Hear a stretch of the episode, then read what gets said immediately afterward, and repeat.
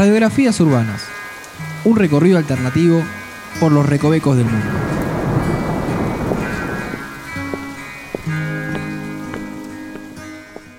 Bienvenidos a un nuevo episodio de Radiografías Urbanas. Mi nombre es Noelia y nos están escuchando en marchataca.com.ar barra Radiografías Urbanas y estoy aquí acompañada por Andrés. Hola a todos, bienvenidos nuevamente a este podcast en el cual estamos recorriendo los barrios de Buenos Aires, de la ciudad de Buenos Aires.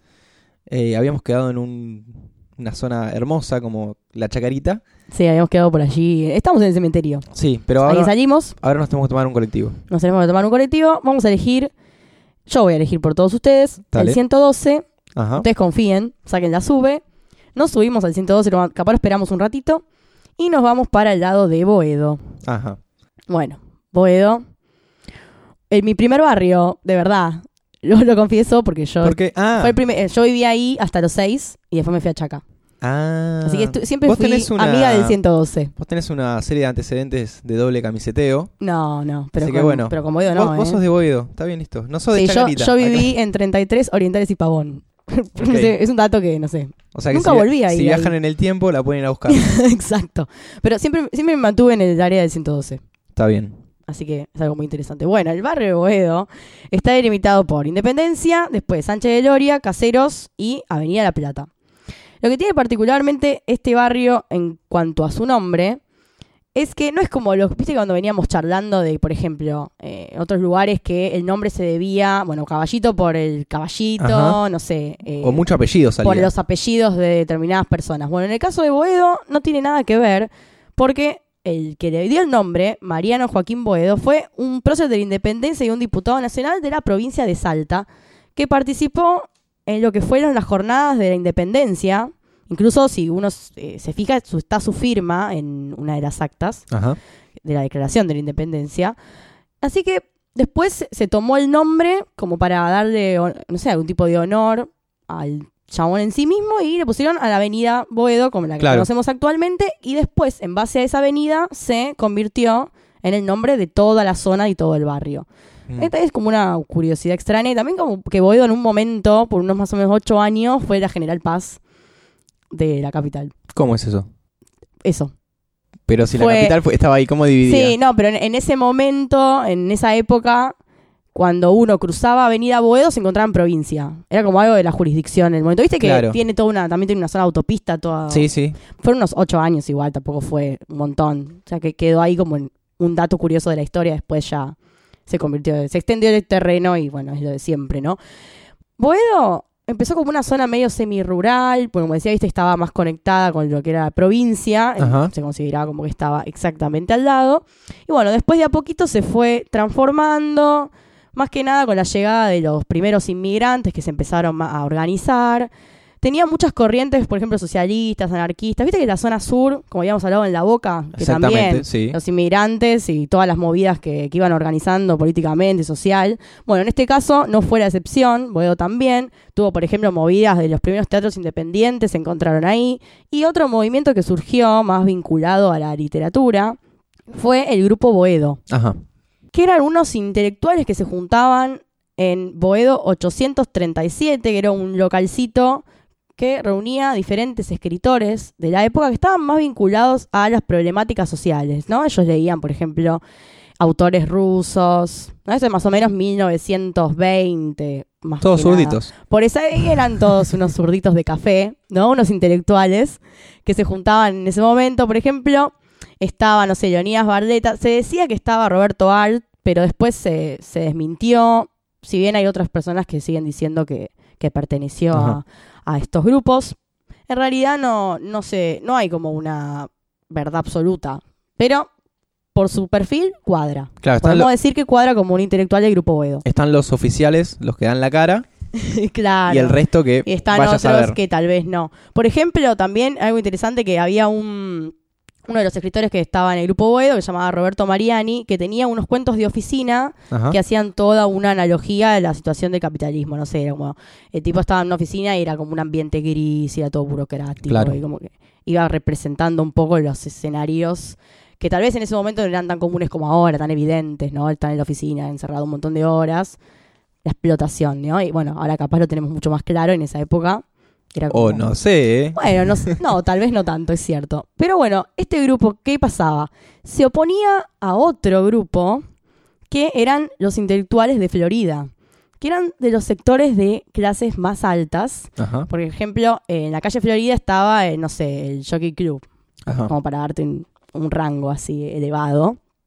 Y en este grupito se encontraba, por ejemplo, Borges, Marechal, y tenían eh, una publicación que se llamaba Martín Fierro, de, de donde se encargaban de enviar mensajes, entre comillas, al grupo Boedo, ¿no? Porque había como una puja de clase, ¿no? Porque ¿Y, el grupo Boedo respondía a esas...? Evidentemente sí también respondían, pero a través de otro tipo de publicaciones mucho más chicas que, que las que podían manejar estos otros señores. Es algo así como lo que hacen los raperos, no sé si sabían que ellos claro, se envían mensajes, pero a, veces son personales, pero hacían batallas. ahora lo hacen con, con las canciones. Uno escribe una canción contra otro rapero, va y vuelve. Bueno, lo mismo, pero acá mucho antes hacía.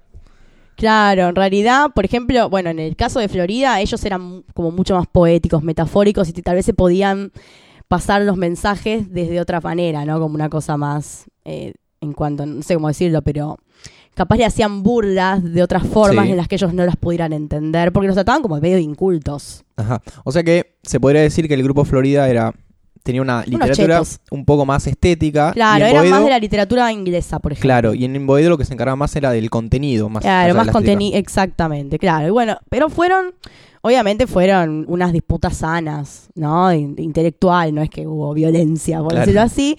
Y ligado a, a este movimiento más de izquierda que estaba ahí anclado en Boedo, surge uno de los géneros musicales más importantes del país, que es el tango. Ajá. De hecho, uno de los personajes importantes del barrio, que es eh, Homero Mansi, que bueno, si uno, por ejemplo, ahí en San Juan y Boedo, está el, este el bar que, en el que él habría escrito uno de sus grandes éxitos Sur, que de hecho hoy venía en el colectivo a la mañana Sí. y el colectivero del 93 venía escuchando Sur. Y fue como, Apa, ¡guau! qué mensaje. ¡Qué mensaje! Sí, sí, sí, aparte que casi me puedo cantarlo todo.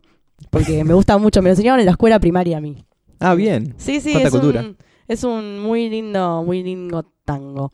Bueno, como les estaba comentando antes, para vincularlo, Mansi estaba, por ejemplo, más, más cercano al grupo de Boedo, por decirlo así, si lo vamos a ubicar. Obviamente era otra época, porque el tango más o menos es de los 30, 40. Bueno, Sí. el tango es desde el 48.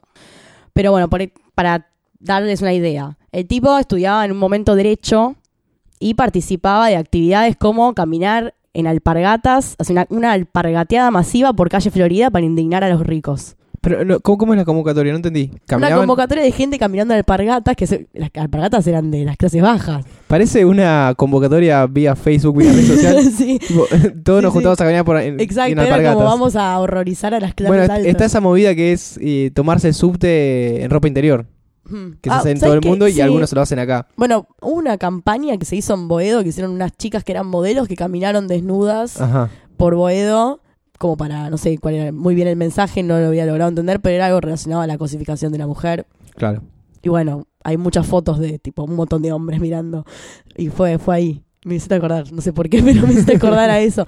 Pero sí, en este caso, cuando la gente todavía usaba ropa, eh, iban y en este caso, bueno, se manifestaban de esa forma, como tratando de, de es- espantar, diciendo, no, están invadiendo nuestro territorio, Claro. no sé, viste. Bueno, el tango tiene todo un origen. Bueno, el, eh, el tema social. del tango es que hoy se relaciona un poco más con cierta formación cultural, pero era algo de, de clases bajas. Sí, Me arriesgo a decir que era un tanto cumbia villera cuando se hizo, Claro, porque sí, la- las para el letras, impacto de la pero época, las letras eran cosas totalmente pálidas y, y mala onda y era, era todo muy bajón. Sí. Y el tango era eso, y los cantantes de tango no eran chabones que estaban en la gloria, vivían como el orto. Claro. Y está bueno también pensarlo así. Después, con el tiempo, tiene relevancia histórica.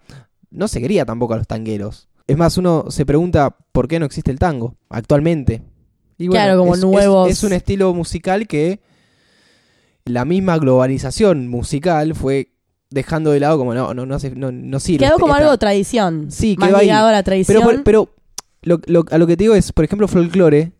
Sí. Sigue habiendo folclore, pero tango es raro. Ahora hay más electrotango, cosas así, pero tangueros, tangueros, Sí, Es raro. La movida también del tango surge en una época particular en la que también se puede dar ese movimiento y ese, ese tipo de música Claro. como una expresión particular de un grupo, de un sector social. Entonces también tiene mucho que ver con eso. O Bueno, al menos, Pero los géneros musicales después dejan eso un poco de lado sí, y sí, parte obvio. Ya mutan para otra parte más tal vez comercial, por no sé si por eso, no, no sé si tanto la comercial, sino cultural. Sí, Más una...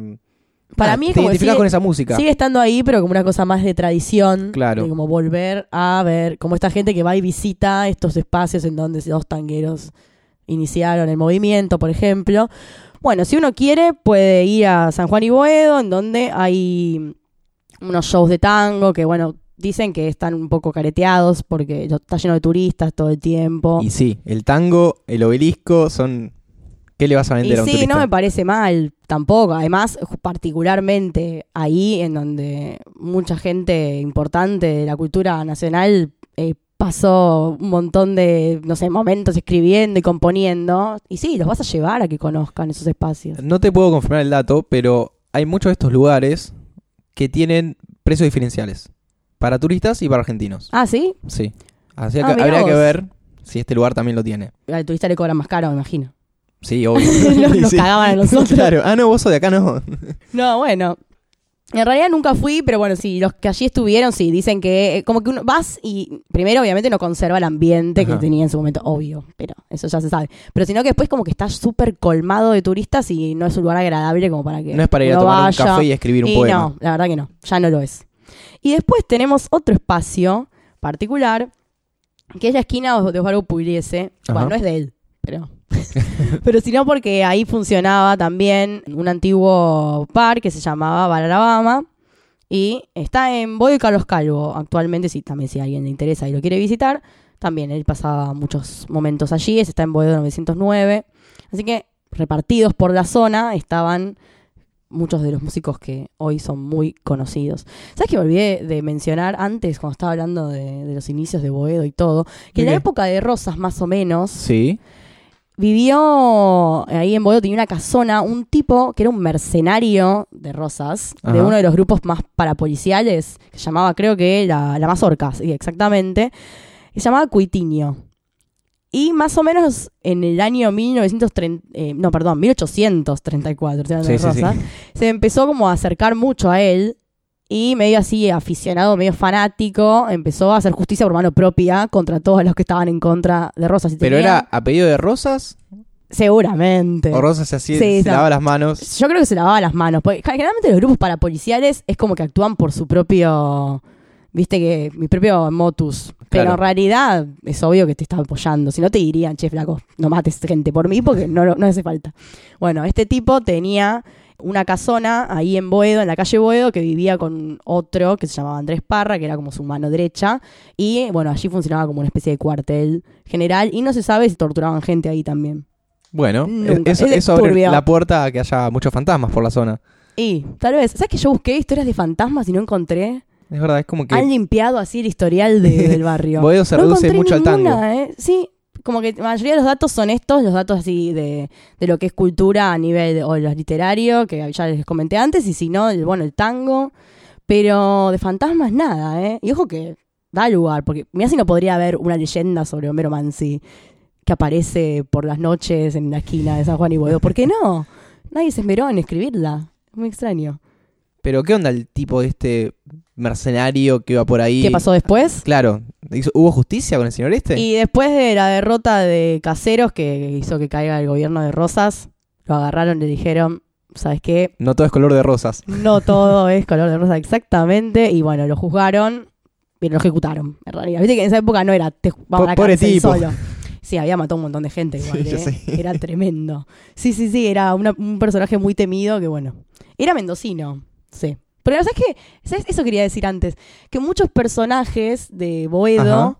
se caracterizan por no ser de Claro. Boedo, pero ser como figuras del barrio que como naturalizados, Ajá. por decirlo de alguna manera. Porque, por ejemplo, Mansi tampoco lo era y Pulici tampoco. Y, y San Lorenzo de Almagro tampoco. No, pero San Lorenzo es de, es de Boedo. Sí, sí, San Lorenzo es de Boedo. Em, si quieres cuento por arriba, Dale. porque no sabe cómo es, pero bueno, eran un grupo de chicos de Almagro Exacto, claro, por eso lo decía, era una, chicanita, era una chicanita. Se fueron a, a Boedo, de donde jugaban. Le iban a poner otro nombre y lo tuvieron que cambiar. Le pusieron Sí. San Lorenzo de Almagro. Cosas turbias del fútbol hicieron que su estadio, que estaba ahí en ese barrio, se tenga que mudar al Bajo Flores. Mm, Ahora están los predios ahí ocupados por un supermercado. Sí, enorme. Que están ahí en las tratativas de recuperar. sí, están más cerca Supuestamente igual.